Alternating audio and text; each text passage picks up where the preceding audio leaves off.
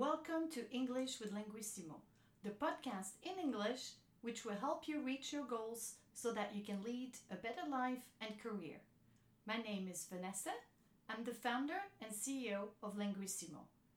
Today, I will cover the difference between so and so that. So means donc. It is used at the end of an explanation to express a consequence. For example, they were hungry so they bought something to eat. Ils avaient faim, donc ils ont acheté à manger. So, in that case, is a synonym of therefore. It is used in the very well known phrase from Descartes I think, therefore I am. Je pense, donc je suis.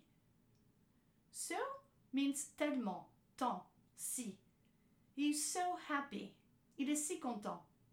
I love her so. Je l'aime tellement, tant.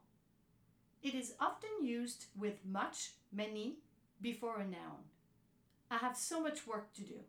J'ai tellement de travail à faire. I have so many things to do. J'ai tellement de choses à faire. So means vraiment. It is a synonym of really in that context. Do you think so?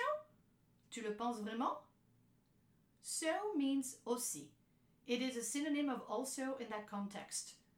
I like chocolate. So do I. J'aime le chocolat. Moi aussi. So is used in some expressions such as I think so. Je pense que oui. I told you so. Je te l'avais bien dit. So that is a conjunction which means pour que, afin que, or de sorte que. For example, I'm doing these podcasts so that you can improve your English. Je fais ces podcasts pour que vous amélioriez votre anglais. It's important to note that in Northern America, the that disappears from oral speech. So we now hear, I'm doing these podcasts so you can improve your English. Je fais ces podcasts pour que vous amélioriez votre anglais. Some practice questions. Do you know the Latin translation of I think, therefore I am? So, what are you going to do now? Ta da! That's it for today.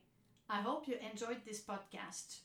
Subscribe to English with Linguissimo, practice, take care, and talk to you soon.